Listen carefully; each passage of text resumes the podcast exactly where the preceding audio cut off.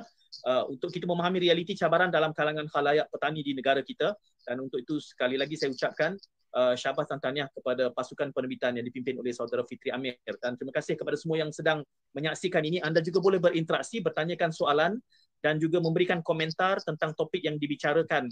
Uh, kepada mereka yang baru saja singgah dan tidak menyertai kami menyaksikan tontonan eksklusif secara tertutup di Zoom ketika tadi. Tayangan video selama 15 minit itu menceritakan tentang penat lelah jerih uh, petani uh, penanam padi saudara Azhar Hashim yang turut menjadi antara panelis uh, menjadi antara audiens di dalam perbincangan pada malam ini di Zoom. Jadi uh, ingin kita telusuri dan memahami cabaran serta pengalaman uh, saudara Azhar dan juga pasukan penerbit juga mendapatkan maklum balas daripada panelis. Tiga panelis yang kami bawakan, panelis yang pertama adalah merupakan pengarah dan juga penyelidik bagi penerbitan dokumentari Petani Bukan Pemalas ini iaitu saudara Nur Fitri Amir Muhammad. Saudara Nur Fitri. Kita berikan spotlight kepada saudara Nur Fitri, uh, Fitri Amir. Saya selalu memanggilnya sebagai Fitri Amir. Kita uji sedikit suara Fitri apa khabar? Ah, khabar baik. Assalamualaikum, selamat malam semua. Ya, tadi di, di dalam dokumentari itu sewaktu demonstrasi pakai semuta dan menutup muka. Ah, saya saya jam dia ada. Jadi itu demonstrasi aman ya. Ya. Ha, selamat. Uh, panelis kami yang kedua kami bawakan iaitu Profesor Datin Paduka Dr. Fatimah Muhammad Arsyad, Fellow Kanan uh, Khazanah Research Institute. Assalamualaikum Prof. Waalaikumsalam. Terima kasih. Ya. Eh, sehari dua ni Prof hangat sekali ya. Semalam isu benih padi ya. Malam ini dengan kami pula. Ya, okay. Tapi uh, terima kasih Prof kerana sudi meluangkan masa bersama kami. Sama. Dan uh, kami bawakan juga uh, YB yang berhormat Sim Si Sin dari uh, Ahli Parlimen Bayan Baru. YB Sim. Apa khabar? Ya, khabar baik. Assalamualaikum ya, kepada semua juga. Waalaikumsalam. Terima kasih kerana menyertai kami. Uh, jadi ke, ini adalah barisan panelnya uh, juga hadir di dalam ruang ini. Uh, okey ada ni petani. Dia awal-awal lagi sudah hmm. chat dengan kita Haji Jaming. Dia kata benih buat sendiri. Uh, dapat dapat 3 PG PG tu apa? 3 3 bag 3 apa? PG okey. Terima kasih. Uh, soalan-soalan sudah dikemukakan. Baik uh, kita mulakan perbincangan ini. Saya uh, membuka ruang sekiranya khalayak yang menonton kita di Facebook dan YouTube juga boleh bertanyakan soalan insyaallah sempat kita angkat selain daripada peserta tayangan uh, video ini yang berada di dalam ekosistem Zoom juga boleh nanti berinteraksi langsung. Saya mulakan dulu dengan saudara Nur Fitri Amir. Uh, kalau nak sebut apa ya, salah silah asal usul penerbitan ini uh, dan juga niat di sebalik penerbitan serta impak selepas penerbitan ini dilakukan. Fitri Amir. Baik, terima kasih uh, Tuan Syed. Uh, jadi sebenarnya saya tidak bermula dengan uh, filem dokumentari ini. Uh, tapi kita bermula dengan uh, satu kajian yang yang uh, kami laksanakan eh, tahun uh, saya ingat 2014 lagi lah sebenarnya. Sikit saya pun tidak saya pun bukan pesawat padi yeah. uh, dan saya tidak tahu menahung pun berkenaan dengan padi dan beras ini. Tapi uh, apabila saya berkawan saya turun lapangan dengan kaedah uh, kaedah-kaedah penyelidikan yang saya gunakan jadi kita dapat tahu apa masalah-masalah ada satu persatu. Mm-hmm. dan uh, akhirnya uh, bersama dengan uh, Freedom Film Network ini uh, ya selaku penerbit eh uh, dia uh, menawarkan ataupun memberi galakan kepada saya untuk uh, membuat satu filem dokumentari yang berbeza dengan laporan-laporan. Kerana laporan-laporan yang kita buat bukan semua orang baca mm-hmm. laporan uh, bersifat akademik ya, yang yang yang disediakan di meeting dan sebagainya jadi mm-hmm. uh, petani bukan pemalas kerana uh, saya memilih Encik Azhar ni kerana Encik Azhar ni dia bukan pemalas. Kerana pemalas ni sifat semua orang. Memang orang akan ada pemalas lah. Nah, tetapi kalau kita nak stereotipkan semua petani ini pemalas, uh, buktinya tidak eh, pada Encik Azhar ni kerana dia daripada petani yang biasa, dia mengembangkan uh, pengusaha, uh, perusahaan uh, padi dia daripada beberapa relung sehingga 20 relung. Dia usahakan tanah orang, ya, dia ambil dia ambil uh, upah uh, dan dia share. Kemudian uh, dia uh, dengan adik-beradik kongsi traktor uh, buat pula bisnes traktor. Uh, kemudian dia ada jadual yang dia buat tadi tengok dalam filem tu. Uh, kemudian bermaksud uh, Encik Azhar ni adalah seorang petani yang berwawasan tetapi dia tidak dapat pergi jauh kerana ada faktor-faktor yang dia tidak dapat kawal mm-hmm. yang mengganggu dia kebebasan dia. Yeah. untuk dia dia uh, bergerak ke hadapan. Jadi perkara inilah sebenarnya yang yang jarang dibincangkan yang uh, akhirnya stereotip ataupun uh, tuduhan mudahnya dikatakan uh, petani ini malas. Petani ini malas. Uh, gitu. Uh, dan uh, lebih teruk lagi apabila uh, petani sawah padi ini apa ni uh, majoritinya Melayu jadi dia kata uh, petani Melayu ni malas. Hmm. Uh, kerana ada stereotipnya yang begitu yang mengatakan bahawa oh uh, petani uh, Cina di Skinchan rajin dia lain dia punya ni. Uh, tidak eh. Kerana masalahnya sama. Hmm. Uh, kerana saya telah melihat statistik penghasilan padi dan sebagainya uh, ada faktor-faktor dia yang berbeza. Kerana hmm. di Kedah dan di sebahagian di Perak ni adalah tanah-tanah warisan yang mungkin pengairannya tidak sama dan sebagainya berbanding dengan tempat-tempat baru yang dibuka di uh, di Selangor dan sebagainya itu faktor-faktor yang menentukan keberhasilan. Hmm. Uh, jadi diharapkan uh, filem ini uh, dapat membuka mata lebih banyak pihak lah. Dan sebenarnya uh, apa ni uh, kita gunakan filem ini hmm. uh, dan akhirnya alhamdulillah maksud bukan filem ini untuk uh, di, dihasilkan untuk uh, bagi kerja kita jalan tetapi filem ini adalah satu dokumentasi saja tentang uh, sejarah perjuangan para petani ini uh, terutamanya kawan-kawan saya uh, di di padi rescue di pesawah dan dan sebagainya. Ya. Yeah. Uh, di chat room uh, Haji Jaming dia mengatakan bahawa 3 PG tadi dia memaklumkan bahawa dia buat kerja buat benih padi ni sampai pukul 3 pagi tu Haji Jaming. Mungkin ini teman-teman uh, Tuan Azhar juga ya. Saya beralih dahulu kepada Prof Fatimah ya. Uh, Prof semalam juga nampaknya uh, tular saya dapat petikan video uh, bagaimana uh, Prof menjawab tentang isu uh, benih seperkara. Saya kira negara kita bukanlah asing dalam konteks cuba untuk memperkasa sektor pertanian. Bahkan ada slogan yang menyebut bahawa pertanian itu satu industri. Tetapi kita juga seringkali mendengar keluh kesah yang sebegini. Kelihatannya seperti cabaran untuk memajukan sektor pertanian kita ini sesuatu yang sistemik. Saya nak minta Prof. Fatimah dulu berkongsi dapatan dan juga uh, pencerahan dalam konteks ini. Prof. Fatimah. Uh, terima kasih. Saya uh, sangat berbangga melihat uh, perjuangan uh, Azhar dan uh, saya kenal setengah daripada petani di situ. Daripada video ini kita boleh merumuskan beberapa perkara yang sangat menarik. Pertama saya sungguh gembira melihat Azhar merekodkan semua data tentang input dan beliau ingin melihat pertalian dan antara bajet dan juga hasil. Ini adalah satu satu uh, uh, saya kata, amalan yang terbaik dan harus diikuti oleh petani yang lain. Dan yang kedua kita lihat bagaimana beliau menunjukkan uh, beliau adalah rasional dalam membuat keputusan. Dia tahu uh, mengeluarkan uh, uh, uh, ni benih padi ya. Dan dia tahu mengapa harga mahal. Maksudnya ada ada situasi uh, jurang besar di antara penawaran dan permintaan dan struktur pasaran. Siapa sebenarnya menguasai pe, pe, pe, penawaran benih ya? Jadi ini menyebabkan harga tinggi. Dan uh, nyata ya petani bukan malas malah berpengalaman dan juga rasional ya. Uh, dan uh, kita lihat uh, banyak pengacara yang boleh kita ambil iaitu uh, didapati bahawa pasaran benih adalah sangat penting. Jadi berdasarkan pada pengalaman dan uh, rayuan dan per- keperitan petani petani ini memang perlu pasaran benih diperbaiki supaya lebih ramai pesaing. Dan kita dapati petani boleh menghasilkan benih yang berkualiti yang 100% terjamin dibandingkan dengan yang disediakan oleh pengilang ke ataupun pihak swasta ke ataupun uh, dari dari mana-mana juga uh, pembekal ya. Yeah. Jadi kita kita tak nampak saya selalu nyatakan ini bahawa petani itu rasional, mereka tahu apa yang terbaik untuk mereka dan mereka telah bergelumang sepanjang hayat mereka dengan pokok, dengan tali air, dengan tanah, dengan masalah cuaca, masalah penyakit. Ilmu mereka tidak ada tandingan.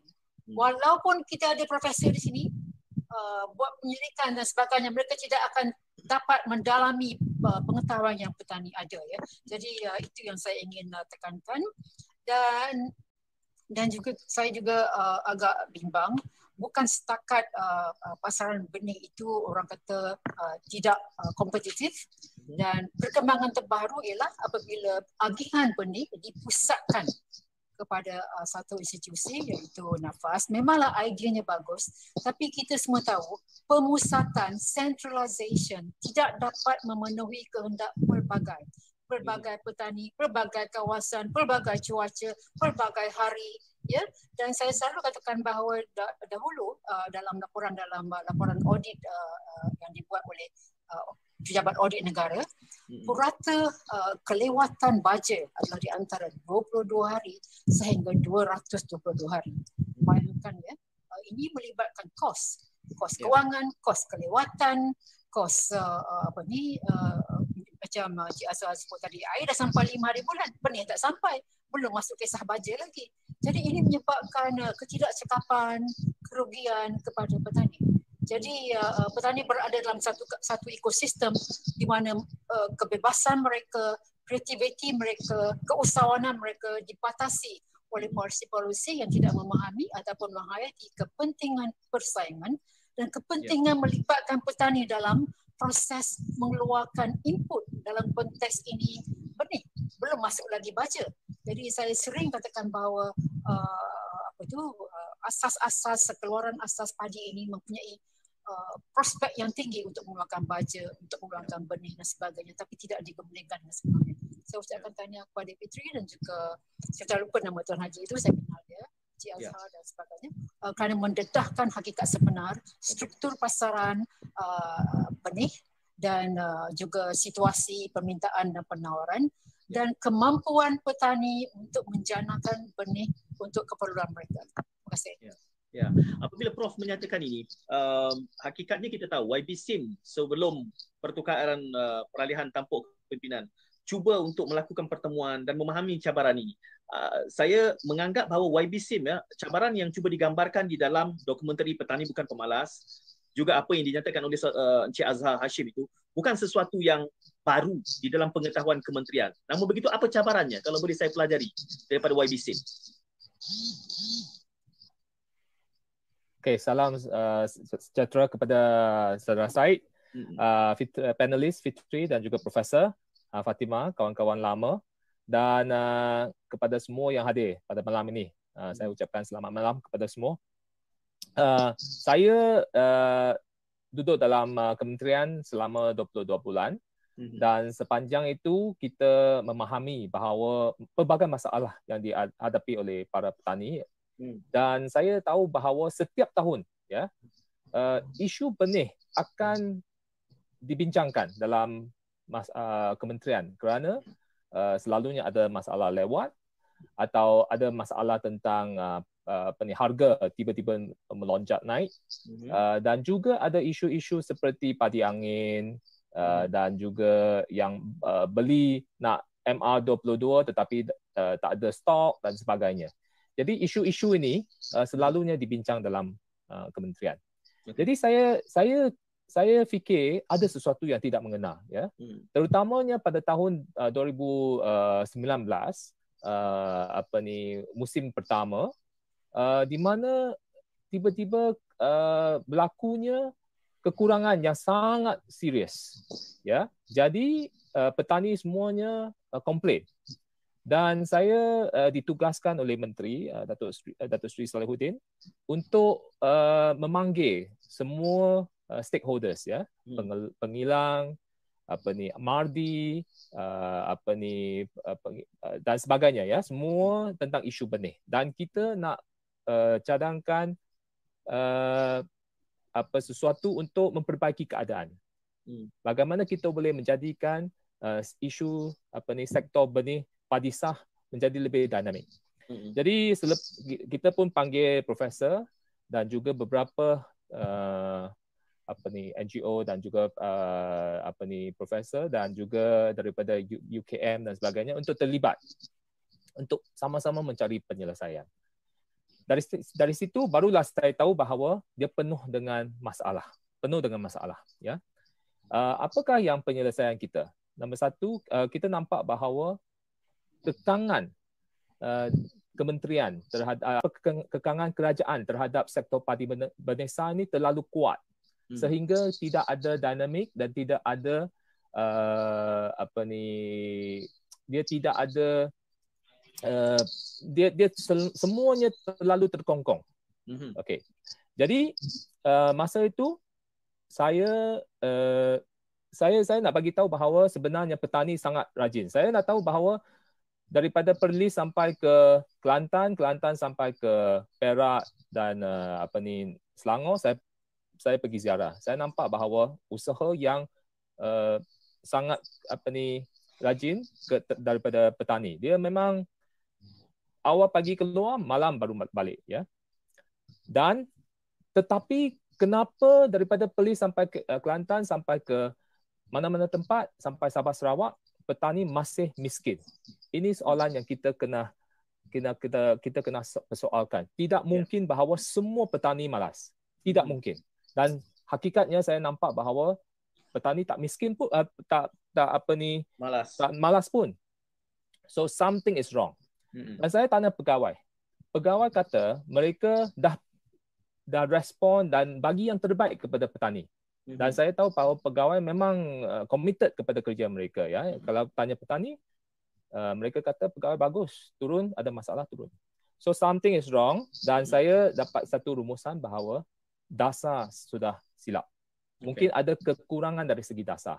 Hmm. Jadi saya uh, mendalami semua isu, panggil mesyuarat dah uh, almost tiga tiga hari penuh, morning hmm. sampai malam, pagi sampai malam untuk uh, dapatkan feedback daripada stakeholders. Yeah.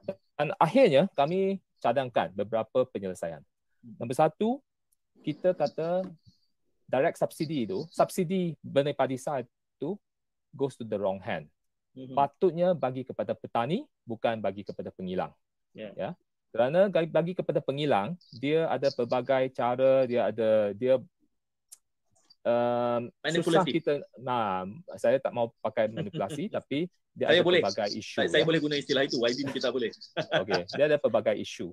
Jadi kita better uh, jadi kita cadangkan uh, direct subsidi kepada petani melalui e-wallet melalui e-wallet. Kedua, kita mau persaingan uh, daripada semua yang ingin menceburi isu uh, benih padi sah. Contohnya PPK mana yang nak nak produce benih padi sah dia boleh masuk. Jangan kena minta daripada kota daripada kementerian. Kerana bagi kota dia kena begitu technical committee dan lepas itu dia pelbagai syarat dia kena ada color ya. sorter, dia kena ada pelbagai sorter uh, maka PPK dia tidak boleh memasuki kerana dia tidak memenuhi uh, syarat-syarat teknikal. Hmm. Jadi kalau kita bukakan kepada pasaran dan yang penentu adalah petani. Petani rasa dia nak beli dari siapa dia ada hak ya. dan dia ada subsidi ya. Jadi jadi yang penentu itu adalah consumer bukan kerajaan. Yeah. Ketiga kita mau bahawa uh, mandi dan juga sekarang yang uh, benih padi sah control dia siapa boleh uh, jual benih padi bukan dia dia luluskan benih padi sah itu hanya mandi saja. Hmm. Kita mau bahawa UKM pun boleh keluar benih yang bagus, berlumba-lumba ya. Kalau UKM nak keluar, UPM nak keluar benih yang baru, baiklah semua bersaing. Hmm. Madi pun boleh bersaing dengan mereka. Yeah. Jadi itu kita buka kepada pasaran yeah. dan akhirnya GLC sebenarnya berminat untuk menceburi uh, benih padi sah. Mm-hmm. Dan uh, saya difahamkan Felda berminat. Ya, yeah. Felcra pun berminat. Mm. Jadi kita mau buka pasaran supaya semua yang uh, ber, ber, apa ni ber, berupaya mm-hmm. untuk berlumba dan akhirnya yang mendapat manfaat adalah petani. Mm-hmm. Ya, saya tengok uh, Prof Fatimah sudah berkongsikan di ruang chat itu beberapa solusinya. Kita akan petik nanti Prof ya. Tapi sebelum saya beralih ke terus kepada ketiga-tiga panelis, saya juga menganjurkan sekiranya uh, audience uh, yang berada di dalam uh, ekosistem Zoom ini ingin ke udara bertanyakan soalan, boleh mengangkat tangan, raise hand dan kita akan memberikan ruangnya. Uh, dan uh, pastilah ketiga-tiga panelis boleh saja menangani juga soalan yang mungkin dikemukakan di Facebook dan juga YouTube. Sebelum saya beralih terus kepada ketiga-tiga panel, uh, Encik Azhar juga ada bersama. Jadi uh, kalau boleh kita berikan sedikit uh, Suhaili ya spotlight kepada Encik Azhar Hashim uh, yang menjadi sorotan utama di dalam dokumentari itu. Encik Azhar, kalau boleh saya tanyakan sedikit pada Encik Azhar dalam kesempatan yang ada ini kerana kelihatannya sekurang-kurangnya YB SIM sudah menunjukkan uh, solusi ya tiga perkara yang perlu ditangani itu dan uh, bererti kepada apa saya nak sebut saya ini orang luar ya yang memerhatikan isu ini kelihatannya seperti sudah ada pun solusinya uh, isunya soal political will, komitmen dari pihak kementerian atau tidak terhadap solusi-solusi yang pernah cuba digubah uh, semasa zaman YB SIM. Dan Encik Azhar sudah tampil di kementerian menyatakan uh, menyampaikan memorandum uh, bantahan sebegitu. Pertamanya soal apa pandangan Encik Azhar terhadap solusi itu dan bagaimana solusi itu selepas penyerahan memorandum uh, oleh Encik Azhar uh, di kementerian itu. Kita kongsikan sedikit Encik Azhar. Sila. Ya. Terima kasih pengacara majlis pada malam ini. Uh, saya amat tertarik dengan pandangan uh, Prof dari Dr. Fatimah tadi, lepas tu dengan YB Simzi. Uh, saya lebihkan kepada YB tadi uh, sebab dia mencadangkan uh, op, apa buka buka tiga perkara tadi itu mardi boleh bersaing yeah. uh, Fekra apa semua bersaing mengeluarkan benih. Mm-hmm. Jadi ini satu cadangan yang baik lah uh, mm-hmm. kalau dari kementerian. Tapi sekarang ni YB pun dah dah keluar daripada ni uh, dia cuma sekadar YB saja sekarang ni mungkin perkara itu sama ada kerajaan yang baru ni nak ambil apa yang baik tu tak tahulah pula.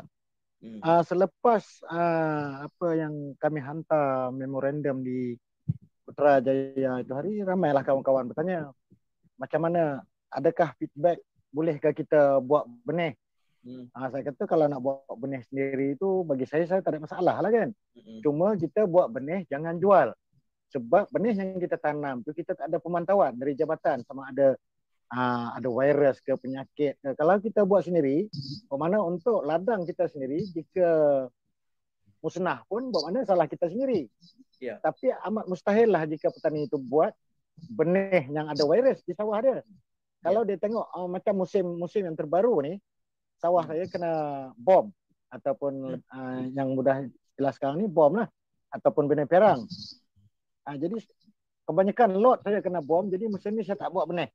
Ha, musim ni saya tak pasal kena beli semua lot, semua saya kena beli. Saya tak simpan benih untuk, musim ni.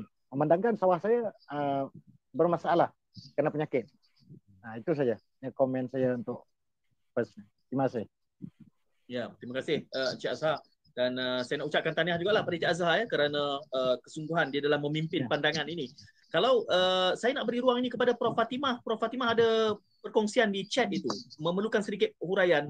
Cuma saya tertanya tadi, uh, apabila pemusatan penghasilan benih itu, mungkin alasannya adalah untuk uh, mengawal supaya tidak berlaku uh, apa apa istilah pertanyaannya, uh, merebaknya gejala-gejala sebegitu. Uh, dalam keadaan kelihatannya tadi di dalam dokumentari mengatakan kalau benih diusahakan sendiri oleh petani, ia lebih baik 100% hidup uh, tidak ada padi angin. Jadi kelihatannya terbukti apa yang diusahakan sendiri itu lebih baik berbanding dengan apa yang dikerjakan secara berpusat. Nak minta Prof uh, memberikan huraian sedikit. Seperti yang uh, disebutkan oleh YBC tadi, kita buka kepada uh, ramai pengeluar yang mampu mengeluarkan benih. Ya? Dan bukan sebarang pengeluar. Universiti, petani, petani pun bukan sebarang petani. Macam Cik Azhar, dia telah bertani begitu lama. ya. Dan uh, uh, mungkin penggilam pun ada individu pun ada. Dan sekarang CLC jadi kita ada pelbagai uh, jenis pembekal. Hmm. dan kita lihat kalau di Thailand ataupun di Vietnam ya saya dengar cerita uh, petani ada mengeluarkan uh, benih sendiri. Dan hmm. sekarang kala sampai mereka bukan setakat mengeluarkan benih mereka mampu uh, melahirkan apa orang kata benih padi setiap bulan. Punya dinamiknya tapi dalam negara kita ni lambat ya, lambat nak dapatkan benih baru sebab uh, masalah birokrasi dan sebagainya. Jadi itu yang saya maksudkan supaya uh, uh, kita buka. Dan bayangkan petani boleh mengeluarkan benih tuan-tuan dan puan bermakna itulah sumber pendapatan tambahan kepada mereka.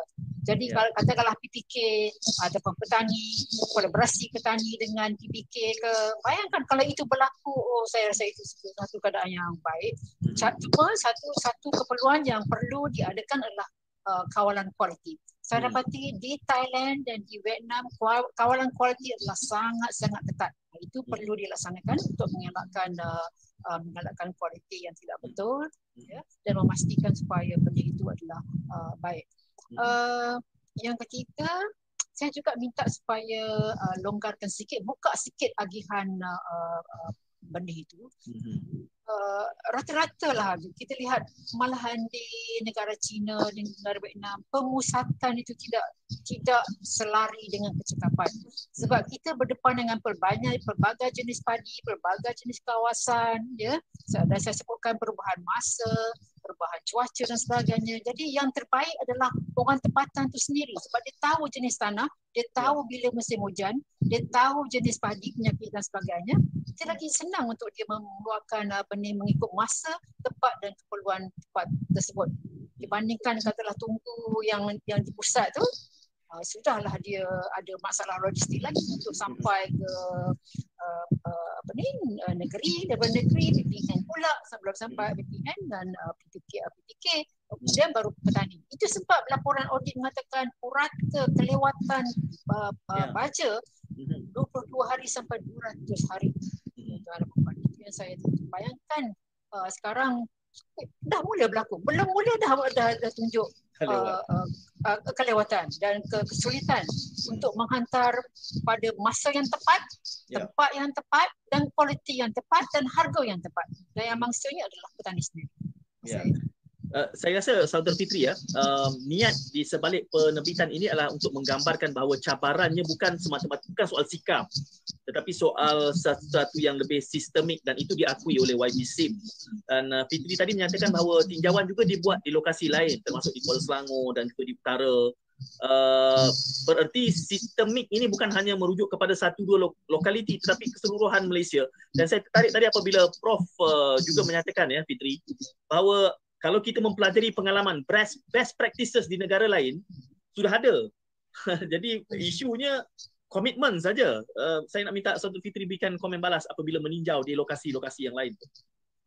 Begini eh, saya saya melihat industri padi dan beras ni banyak orang komen eh, pasal industri padi dan beras ni seolah-olah dia membebankan uh, 2.2 bilion uh, setahun subsidinya uh, bukan pada bukan apa ni uh, benih sajalah maksudnya keseluruhan eh yeah. uh, dalam industri padi dan padi dan beras banyaklah laporan-laporan kata potong subsidi petani ha, tanam kelapa sawit tanam cabai dan sebagainya uh, jadi saya kira benda ni patut di patut dilihat uh, dengan lebih mendalam 2.2 bilion itu pergi ke mana sebenarnya hmm. sebenarnya 2.2 bilion itu tidak uh, yang dapat kepada petani secara direct hanyalah uh, subsidi harga padi. Yang ini hanya RM300 hmm. uh, satu tan. Hmm. Insentif, eh, insentif harga padi.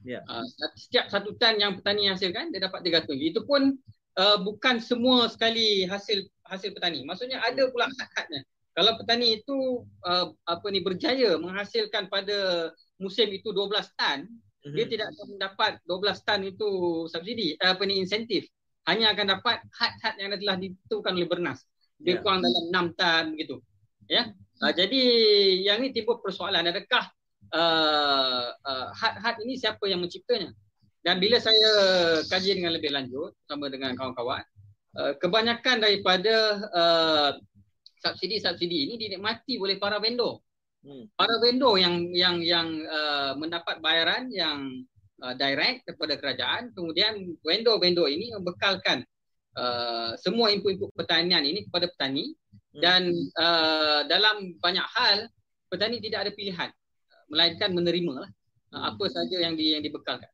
Okay. Uh, dan uh, sudahlah kita memaksa petani itu uh, untuk tanam padi eh mengikut undang-undang uh, tanahnya tu maksudnya tanah tu untuk tanam padi eh? uh, kalau nak tukar adalah caranya tapi tapi begitu payah eh? uh, dan uh, tidak pula diberi pilihan uh, apa dia pilihan dia uh, dan mereka menggunakan apa saja yang dibekalkan kerana kadang-kadang tu uh, kesempat apa ni kesempitan masa untuk memilih dan sebagainya dan pasaran padi pula bila dijual hmm. pasaran padi bila dijual juga mereka petani ini tidak ada demand kerana dia sebagai menerima saja apa saja harga yang ditawarkan harga okay. yang saya masukkan ni adalah potongan pemutuan lah eh? mm-hmm. uh, potongan pemutuan itu menentukan harga uh, padi yang yang mereka terima yeah. jadi seluruh ekosistem di dalam industri padi dan beras ini telah telah terlalu formal mm. telah terlalu formal eh? Uh, harga beras pun apa ni RM2.60 tidak margin tu dah ada dah So dari sudut pemborong pun sampai ke pengguna tu telah ada dia punya ketentuan-ketentuan jadi mereka ni bergerak di sini di situ saja. Hmm. Jadi perkara ini yang saya ingat uh, kita boleh kita perlu uh, fikirkan cara mendalam dan kita pecahkan. Jadi apabila saya membuat perhitungan dan sebagainya, okay. uh, saya melihat pada dua tekanan daripada petani ini. Pertama tekanan untuk menjual hasil, tekanan hmm. daripada sudut beras tadi. Adakah lambakan beras import yeah. uh, me, me, mengganggu gugat uh, kepentingan petani ini untuk menjual dia punya hasil padi menyebabkan yeah. pengilang-pengilang ini tidak berminat untuk membeli uh, hasilnya. Uh, kemudian tekanan daripada uh, input-input pertanian ini. Yang sebahagian besarnya dinikmati oleh vendor-vendor bukan petani. Jadi kita fikir bahawa uh, kedua-dua faktor ini bila ditimbangkan saya melihat model yang dibawa oleh uh, oleh uh, Filipina. Assalamualaikum. Lepas daripada uh, apa ni krisis uh, 2008 dulu, apa yang dibuat oleh Filipina adalah pertamanya uh, membuka uh, pasaran input, maksudnya liberalizekan pasaran input. Mm-hmm. Kemudian uh, mengawal apa ni uh, pasaran output yang ni beras. Hmm. uh, supaya tidak ada halo halo Cik Amit halo. Cik Musanif nanti kita saya berikan ruang pada Cik Musanif tak, tak bukan saya nak saya nak nak, nak ni kan kalau panjang-panjang kita tak pandai nak nak ni. Cuma kita nak ambil dekat apa yang Cik Amir uh, terangkan daripada segi harga harga harga beras uh, daripada kesan kepada pengilang seterusnya kepada pemutuan padi uh, dan juga uh, kepada apa ni khususnya kepada bersawah lah kan. Jadi sekarang ni saya nak tanya beras import harga yang masuk tu harga murah. Tapi dijual dengan harga tinggi sama dengan harga beras tempatan. Harga beras tempatan dikawal RM2.60 paling tinggi. Mhm. Kenapa begitu? Sepatutnya dia openkan harga beras tempatan Baik. dan dia dengan tetapkan harga murah Allah tu untuk hmm. golongan B40 yang beras yang dimasuk beras import murah. Okay. Ha, itu soalan dia. Masih. Baik. Um, saya tak pasti di kalangan tiga-tiga ini sebab YB Sim pun sudah tidak lagi berada dalam kerajaan. Tapi tak apalah, boleh bagi pandangan lah kepada soalan yang dikemukakan oleh uh, Cik Musanif itu tadi. Uh, sekiranya ada peserta lain di dalam forum ini ingin bertanyakan soalan, boleh uh, dan memanfaatkan, boleh raise hand ya. Uh, jadi uh, saudara Amir Fitri Amir tadi sedang menjelaskan. Mungkin boleh komen juga apa yang Cik okay. Musa ni tu. Ah, betul lah. Maksudnya masalah yang kerajaan, uh, dilema kerajaan ni adalah uh, kalau naikkan harga beras ni semua orang akan marah lah. Hmm. Memang cukup sensitif lah politically eh. Cara yeah. politiknya. So bila dah ada kawalan RM2.60 itu memang hmm. uh, sudah sudah ber, berpuluh tahun eh. Hmm. Uh, sudah lama yeah. uh, RM2.60 ni bila kita nak ubah itu dia memerlukan satu persoalan baru. Hmm. Uh, adakah uh, nanti consumer ni akan terjejas. Mm-hmm. Jadi jawapan yang tadi tu Cik Sonet pun dah bagi jawapan tadi. Maksudnya uh, sebenarnya kerajaan kena ada satu mekanisme untuk uh, menilai uh, harga beras ni. Okay. Kerana saya bagi satu contoh ya. Zakat fitrah pun sekarang ni banyak negeri dah ada tiga tiga kategori. Hmm. Mereka yang makan beras mahal, mereka yang makan beras sederhana yeah. dan mereka yang makan beras yang murah. Hmm. Jadi bayar ikut kemampuan masing-masing. Yeah. Jadi bagaimana pula dengan uh, kawalan harga beras tempatan kita kalau orang kaya pun beli RM2.60, yeah. orang miskin pun beli RM2.60 mungkin perlu di, dilihat dengan lebih mendalam. Hmm. hmm. Um, jelas sekali pada peringkat ini saya nak beralih kepada YB Sim ya. Isunya adalah isu struktural. Uh, kalau betul subsidi disebutkan tadi sebagai 2.2 bilion. Uh, ini kita bercakap soal padi dan beras. Ia merupakan makanan ruji dan kita selalu saja berdebat ramai saja menteri pertanian yang saya temu bual sejurus mereka berada di tampuk portfolio itu mereka akan menggunakan istilah-istilah jargon seperti uh, keselamatan bekalan makanan food security. Dan inilah realitinya. Kalau 2.2 bilion itu kerana saya membayangkan negara-negara termasuk Amerika Syarikat sendiri pun subsidi sektor pertanian ini cukup besar. Kerana ia merupakan suatu perkara yang penting untuk menjamin keselamatan. Tetapi tadi Encik Azhar dia menyebut perkara yang menarik lah yang juga saya sentuh, saya usik sikit-sikit. Uh, itu ketika mana YB Sim menjadi timbalan menterinya. Ha, tapi kini mungkin masih boleh bersuara sebagai ahli parlimen untuk perjuangkan ini. Tapi yang saya nak tanya sejurus selepas YB meninggalkan portfolio itu, apakah ada petunjuk bahawa apa yang cuba YB SIM perjuangkan ini ada rentetannya? Melihat kepada cabaran ini adalah cabaran struktural. Kebetulan hari ini kita bercakap bab padi. Belum cakap yang lain-lain lagi. Kerana saya tahu di sempadan kita setiap hari ribuan mungkin bertantan uh, Chile dibawa masuk. Ini isu yang sebenarnya structural. Kalau kerajaan tidak mengambil pendekatan yang agresif untuk menangani ini, kalau kalau kita ingat ya, ketika mana berlakunya COVID ini, kita gementar bila mana misalnya Vietnam menyekat ekspor beras mereka. Dan inilah realitinya kerana kita masih bercakap soal harga baja yang tak apa benih yang tak boleh di benda yang masih di peringkat huluan belum di hiliran lagi. Jadi kalau tidak ada satu dasar yang jelas dan kalau tidak ada ahli parlimen yang memperjuangkan ini secara konsisten saya rasa tahun depan akan ada petani bukan malas 2.0. Kami akan terbitkan.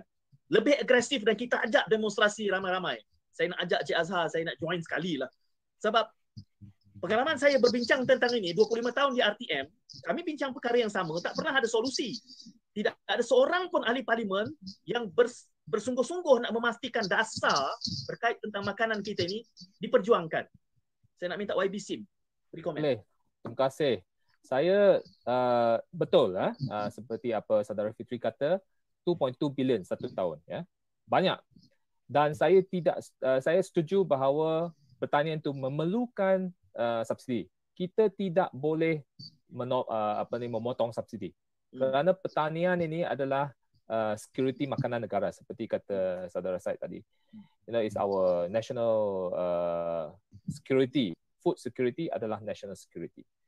Walau bagaimanapun, dasar itu menentukan outcome. Uh, kita nampak bahawa Indonesia, ya, Indonesia lebih kurang about 10 years ago kalau you tengok sebenarnya mereka tidak mencapai mereka import banyak daripada India dan juga daripada uh, tempat lain eh, Myanmar dan juga Vietnam. Tapi sekarang tahun lepas mereka sudah berjaya ekspor beras ke luar negara dalam 10 tahun saja. Ini bermaksud bahawa polisi yang betul menghasilkan uh, outcome outcome yang lebih lebih baik. Apa yang berlaku dekat Malaysia adalah bertahun-tahun 2.2 bilion, 2.5 bilion dimasukkan kepada beri subsidi kepada petani tetapi petani masih pendapatan rendah RM835 ya secara average purata. Satu satu bulan ya. Dan kalau tak ada subsidi teruk tinggal 200 lebih saja satu bulan. Ini bermaksud bahawa uh, something is wrong in the system dan perlu kita atasi. Dan saya, tentang kawalan harga beras RM2 uh, 6, 6 kupang ya. Uh, uh, 10 kilo. Uh, sekilo. RM2 6 kupang. Ini kawalan harga setelah puluhan tahun, 14 tahun. Ya, sejak tahun 2007 2008. So bermaksud bahawa there should be a review. Kerana kalau tidak, uh, petani atau the whole system itu yeah. dia terlalu rigid, terlalu control. Yeah. Harga semuanya dia punya margin sangat rendah dan hmm. akhirnya petani give up. Yeah. Dia tidak mau bertani lagi dia dia masa dia retire dia retire dia kata give up lah dan anaknya tak mau ambil. Orang baru tak mau ambil. Yeah. Jadi ini isu kita kena faham no farmers no food. Yeah. Jadi kita perlu ada satu coalition uh, bersama dengan uh, petani bersama dengan pegawai yeah. kerajaan bersama dengan apa ni uh, NGO kita kena persuade uh, kita kena argue dengan uh, para apa ni consumer bahawa naiklah sekupang naiklah dua kupang tak banyak pun ya mm. bagilah kepada petani supaya mereka teruskan bahawa sektor yeah. pertanian itu boleh maju mm-hmm. okey itu tentang margin yeah. lepas itu dasar dasar kerajaan itu janganlah terlalu memihak kepada um, uh, saya boleh kata um, korporat-korporat besar ya industri ya. Hmm. dia kena memihak kepada petani. Petani yeah. ni seperti saudara Fitri kata dapat RM300 setan. Itu adalah harga dan masa kami kita naik kepada RM350 ya setan. Dan kita patutnya sepatutnya adalah uh, dan ini kita dalam perbincangan masa saya dengan Datuk Seri Saluddin kita nak tukar kepada output base subsidi. Bukan hanya input bagi bag uh, baja 12 bag, uh, lepas tu bayar bio, semuanya kontrak melalui kementerian. Jadi nafas hanya deal dengan satu customer iaitu kerajaan.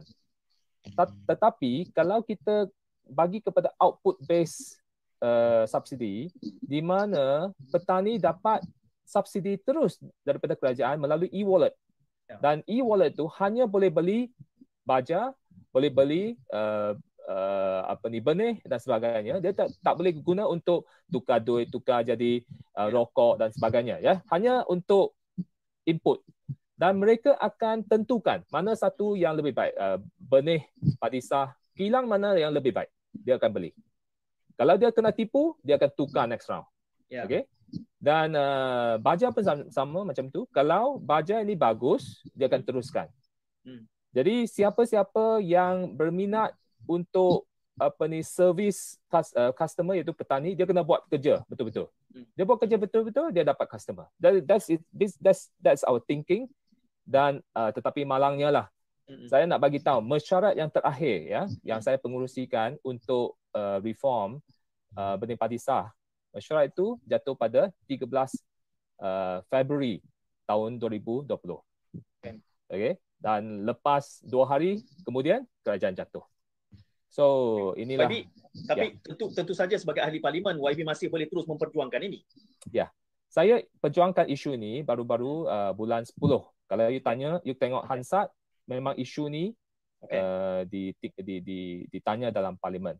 Okay. Uh, tetapi malangnya uh, menteri jawab kata mereka telah bagi uh, mereka rasa isu Bani Padisa adalah isu orang tengah hmm. dan mereka memberi or, uh, pengedaran ya Bani Padi kepada uh, apa ni nafas okey okay. untuk kalau tak silap saya nafas ya hmm. okey nafas untuk kontrol hmm. jadi akhirnya lebih hmm. kontrol more kontrol Okay. Uh, which is wrong. Dia dia tidak hmm. memahami, dia belum uh, dia tidak menangani masalah struktural ya daripada. Okay. Baik.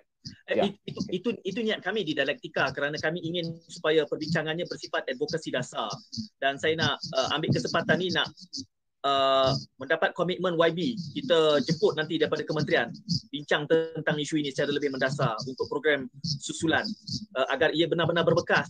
Kerana dalam pengalaman saya kalau kita sekadar berbincang begini saja besok dua jam lepas siaran ini dia tak akan menjadi apa-apa. Dan saya tahun depan saya panggil YB Prof dan uh, Fitri Amir lagi sekali dan kita bercakap benda yang sama nothing really changes. Uh, dan ini penting saya nak berbalik kepada Prof uh, kerana apa yang kita sebut ini pada hemat saya mungkin saya tidak membuat kajiannya tetapi dia sangat mendasar it is structural issue dia bukan hanya soal pertanian bahkan dalam konteks Malaysia ekonomi keseluruhannya kita bercakap soal Malaysia ni terperangkap di dalam middle income trap dan inilah realitinya. Kita takut harga beras naik, takut harga transportation naik, semua naik. Kerana kita terperangkap di dalam mentaliti bahawa uh, untuk menjadi negara maju, kita kena kekalkan struktur kos kita begini. Justru kita terperangkap di dalam realiti ini, tak mau naik. Uh, sedangkan realiti di negara-negara barat, petaninya seperti mana Encik Azhar sebut di dalam dokumentari itu, jutawan. Di Amerika Syarikat itu penanam gandum adalah jutawan. Dan kita tahu subsidi yang diberikan oleh kerajaan kepada petani di Amerika Syarikat cukup besar. Kerana itu mereka mampu ekspor. Dan ini juga sekaligus bertujuan untuk memastikan keselamatan makanan. Tetapi di Malaysia ini sama ada rejimnya kerana untuk memberikan ruang kepada middleman ataupun pemikiran pembuat dasar kita ini masih terperangkap di dalam belenggu pemikiran kelas menengah ya uh, memilih uh, satu pendekatan yang lihat saja transportation. Kita tidak pernah menaikkan kos transportation kerana nanti rakyat akan meluap naik marah. Di waktu yang sama gaji, gaji rakyat Malaysia hanya naik RM17 setahun selama 17 tahun.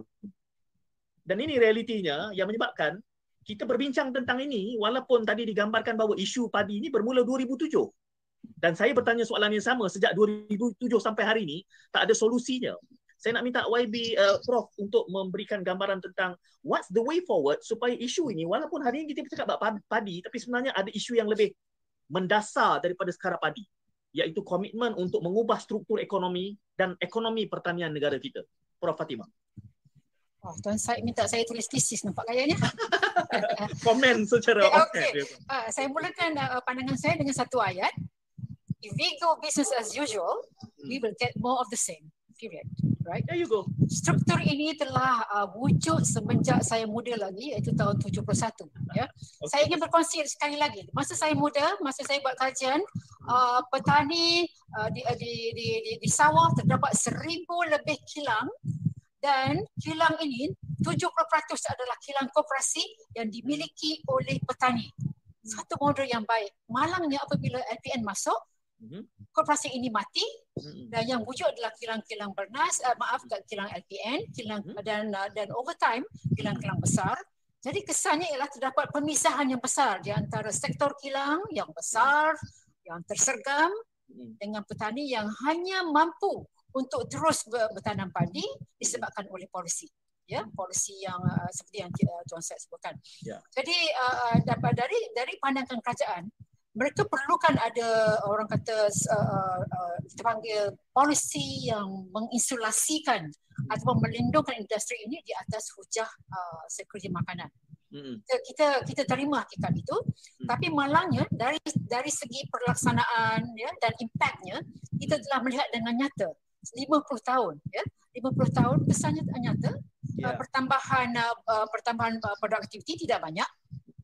Uh, subsidi padi meningkat tiga kali tiga, ataupun tiga kali ganda selepas 2008 tetapi hasil sekarang purata adalah 38 ya. Dan pendapatan petani petani 90% dari mereka masih di bawah golongan B40 ya. Uh, kalau nak guna uh, equation ekonomi yang mudah ialah uh, uh, pengeluaran kurang disebabkan oleh hasil adalah rendah. Dan kos pengeluaran tinggi saya dapati bahawa Malaysia berbanding dengan negara lain kita telah lemah dari segi menjanakan uh, apa ni variety padi yang yeah. yang dinamik. Uh, ada petani petani buat sendiri ada kiraan dia kata kat Malaysia ni purata antara 10 hingga 19 tahun untuk dapatkan variety baru.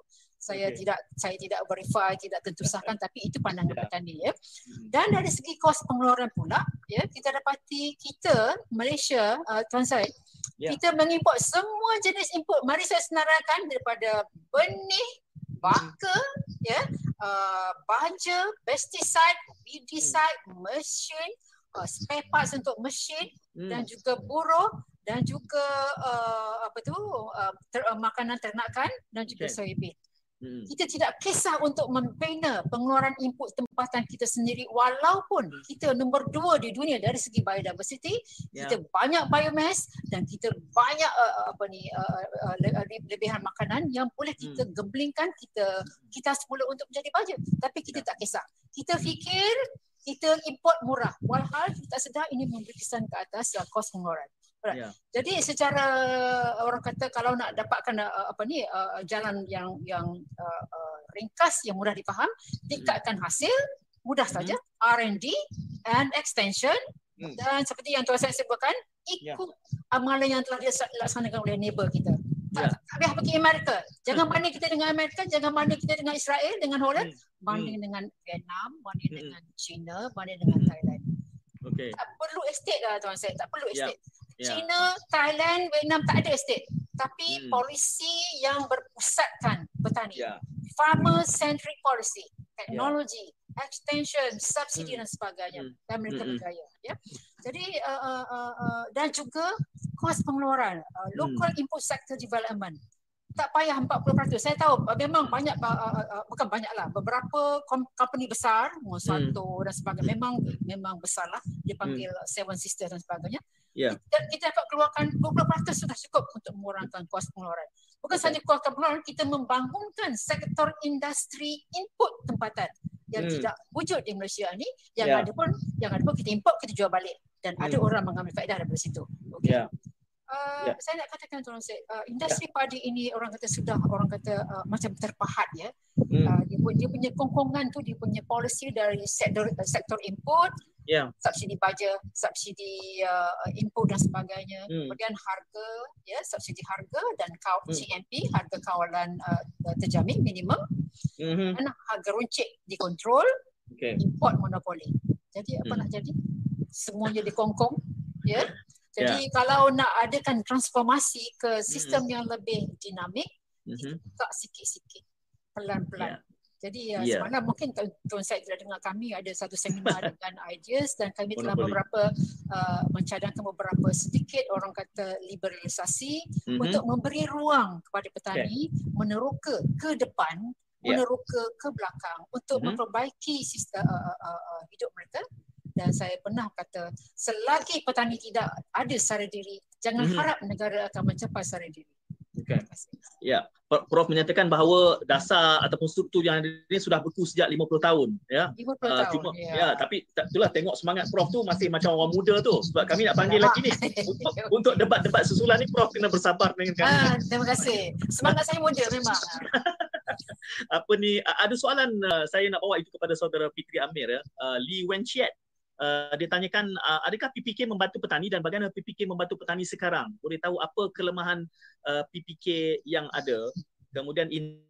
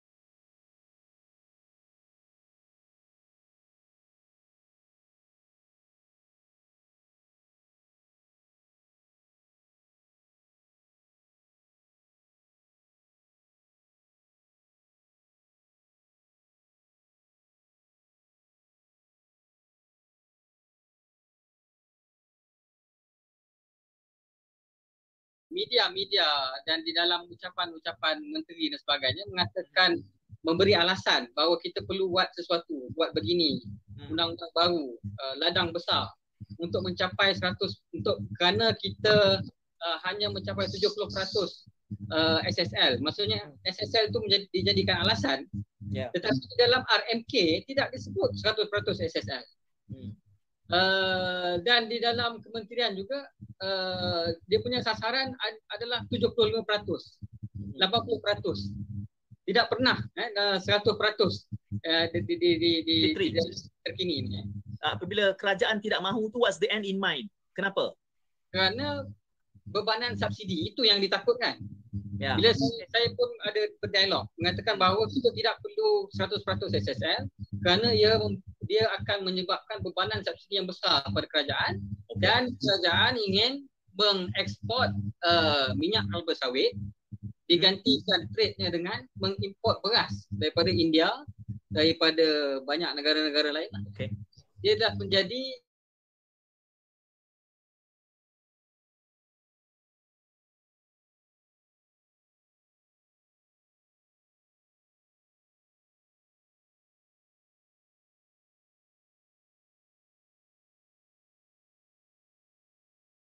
security. Ya. Hmm. Kita dapat lihat bahawa China adalah negara yang mensubsidi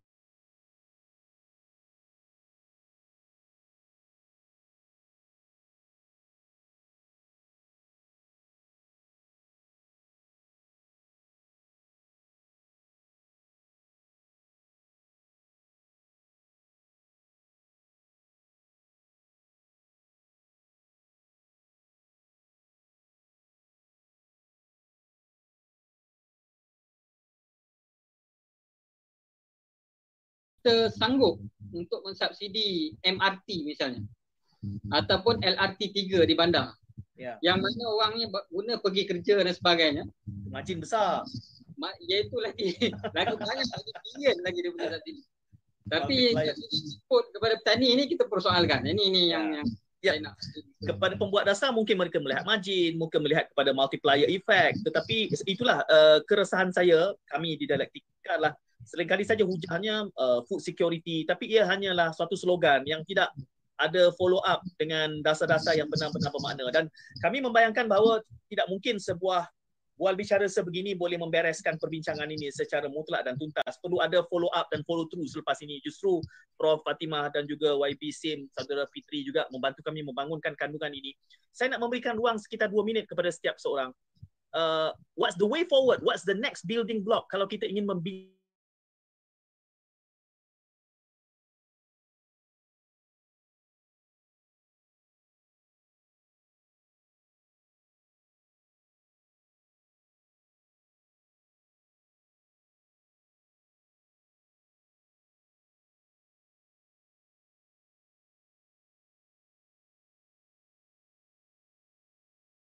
petani bukan Saya mula dengan Fitri Amir dulu. Dua minit. What's the next step? Uh, saya dalam dua minit ni saya nak puji juga lah kita punya industri padi dan beras ni. Sebenarnya uh, kita uh, kita punya uh, yield per hektar lagi lagi tinggi daripada Thailand. Okay. Uh, hampir lima tan eh. Empat, empat lebih eh yang, yang saya cek. Uh, kita kalah dengan Vietnam je. Tapi of course lah Vietnam dengan Thailand dia punya uh, sawah padi dia lebih luas. Luas. Eh. Uh, jadi kita kalau kita tingkatkan sikit saja daripada 4.5 ke 4.8 ni sekarang ni uh, kepada 6 tan ya 7 tan kita sudah boleh mencapai sebenarnya. Uh, dan saya saya memberi harapan bahawa sebenarnya kita boleh capai uh, dengan kemahuan uh, polisi yang betul dan juga pensyukuran semula seperti mana yang YB uh, Sin dan juga uh, apa ni Prof. Fatul sebut uh, kita longgarkan sikit peraturan-peraturan di dalam industri padi dan beras ini tetapi dia punya end in mind dia tetap protect uh, pesawah uh, yeah. bukan sekadar production. Hmm. kerana kalau kita nak pergi pada production semata-mata boleh. Kita jangan lantik syarikat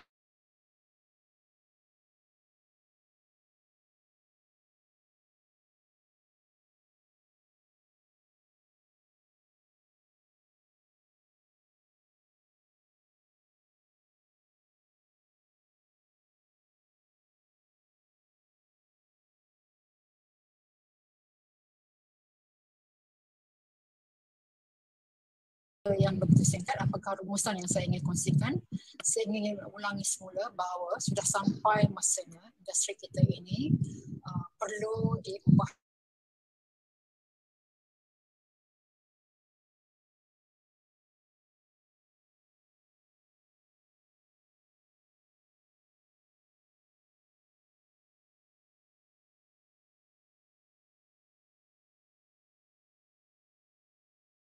ya, dengan subsidi dengan subsidi harga padi, kawalan harga dan sebagainya, pendapatan mereka tidak meningkat. Dan kita tahu walaupun petani berada di hujung rentang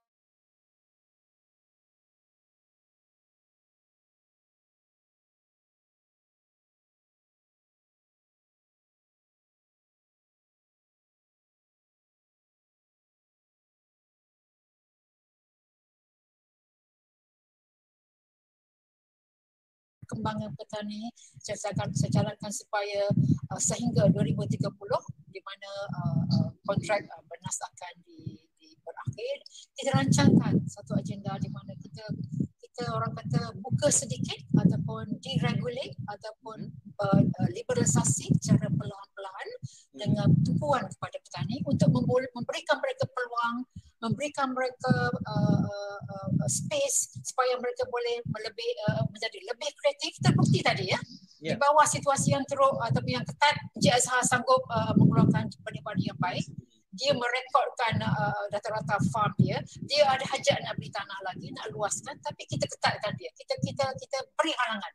Hmm. kita buka peluang-peluang pelan-pelan kepada petani supaya mereka menjadi petani yang lebih uh, apa ni berusaha, berusaha produktif, efisien dan bila ini berlaku saya rasa uh, yeah. ditokok dengan beberapa perubahan yang lain.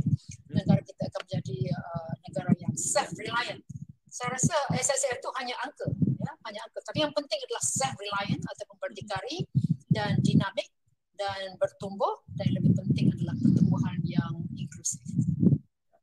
YB Sim, um, saya uh, ingin mencadangkan bahawa perlu ada satu coalition untuk membentuk perubahan. Hmm. Ya, perubahan itu perlu kerana hmm. kita sudah dalam takut yang lama, terlalu lama. Yeah. Dan uh, the way forward, um, you know, kita perlu ada perubahan. Kalau tidak, uh, industri ini akan menjadi semakin, uh, dia tidak akan menarik uh, orang muda masuk dan yeah. Akhirnya uh, dia akan menjadi lebih uh, mundur lagi. Mm-hmm. Dan saya ingin uh, memberi uh, ada saya nampak ada kawan-kawan pegawai yang tengok juga uh, kerajaan ini jangan takut uh, jangan takut ya tu untuk membuat perubahan. Transformasi itu perlu ya. Dan jangan takut uh, buat kesilapan. Kesilapan itu boleh diperbaiki ya. Kalau kita test something new uh, dia boleh di kalau gagal kita ubah balik ya hmm. dan rantaian rantaian uh, sektor padi ni sangat besar dia kita boleh kalau kita tidak boleh uh, kerana bernas uh, telah akan hanya kontrak bernas akan ta- tamat 2031 yeah. but there's a, there, ada banyak lagi rantaian isunya benih isunya R&D isu yeah. baja isu tanah uh, hmm. kalau boleh nak buat apa ni consolidation tanah atau nak buat uh, jelampah pagi padi yang baru dan sebagainya benda banyak lagi yang kita boleh yeah. buat. Hmm. Jadi jangan uh, uh, saya rasa boleh buat sesuatu kalau ada uh, leadership, ada uh, political will dan kalau kalau boleh petani kena kena menyokong ya sebarang perubahan kerana perubahan ini perlu sokongan yang meluas. Yeah. PH gagal kerana masa itu tidak berupaya untuk communicate dengan petani tentang mm-hmm. perubahan. Yeah. Maka ada pelbagai tekanan, bantahan, uh, sometimes political menyebabkan kerajaan PH itu uh, tidak tidak mampu atau tidak berani untuk melaksanakan perubahan. Akhirnya uh, dia uh, apa ni kita tidak maju ke depan.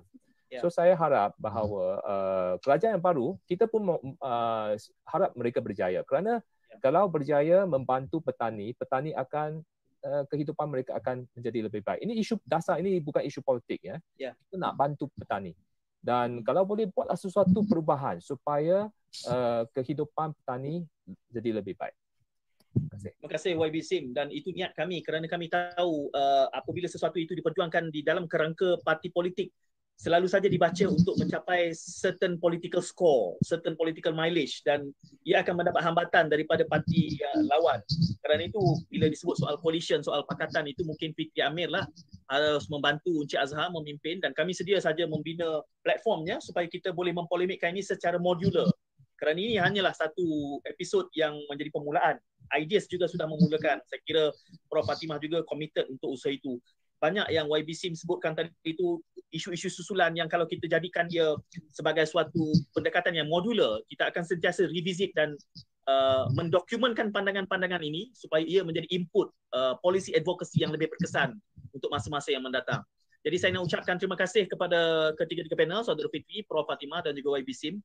Uh, berterima kasih, terima kasih juga dengan sedikit cangkuk mungkin kami panggil lagi kerana banyak susulan yang perlu kita uraikan untuk masa-masa yang mendatang. Tahniah kepada Encik Azhar, Cik Musanif juga kejap keluar, kejap masuk, nampak muka dia. Masa bertanya tadi tak nampak muka dia. Ini mungkin kawan-kawan yang semua bersemangatlah nak memperjuangkan ini. Seperti yang saya nyatakan, kita tidak menganggap bahawa perbincangan ini akan mengemukakan satu solusi yang tuntas. Tetapi kita bermula dengan langkah yang pertama untuk memahami isu ini sebelum kita susul dengan uh, topik-topik yang lebih menjurus dan lebih mendasar, lebih mendalam agar ia menjadi satu repository dan sikap rakyat memahamkan dan sekaligus mendesak uh, supaya ada perubahan polisi yang lebih jelas ya Cik Musanif ya kita inilah ruangnya untuk kita ber, menyuarakan dan merekodkan pandangan balas itu supaya ia benar-benar berbekas lah pada masa yang mendatang. Terima kasih. Terima kasih kepada semua yang mena- uh, menyaksikan ini di Facebook, di YouTube uh, dan juga kepada semua yang hadir di dalam Zoom ini.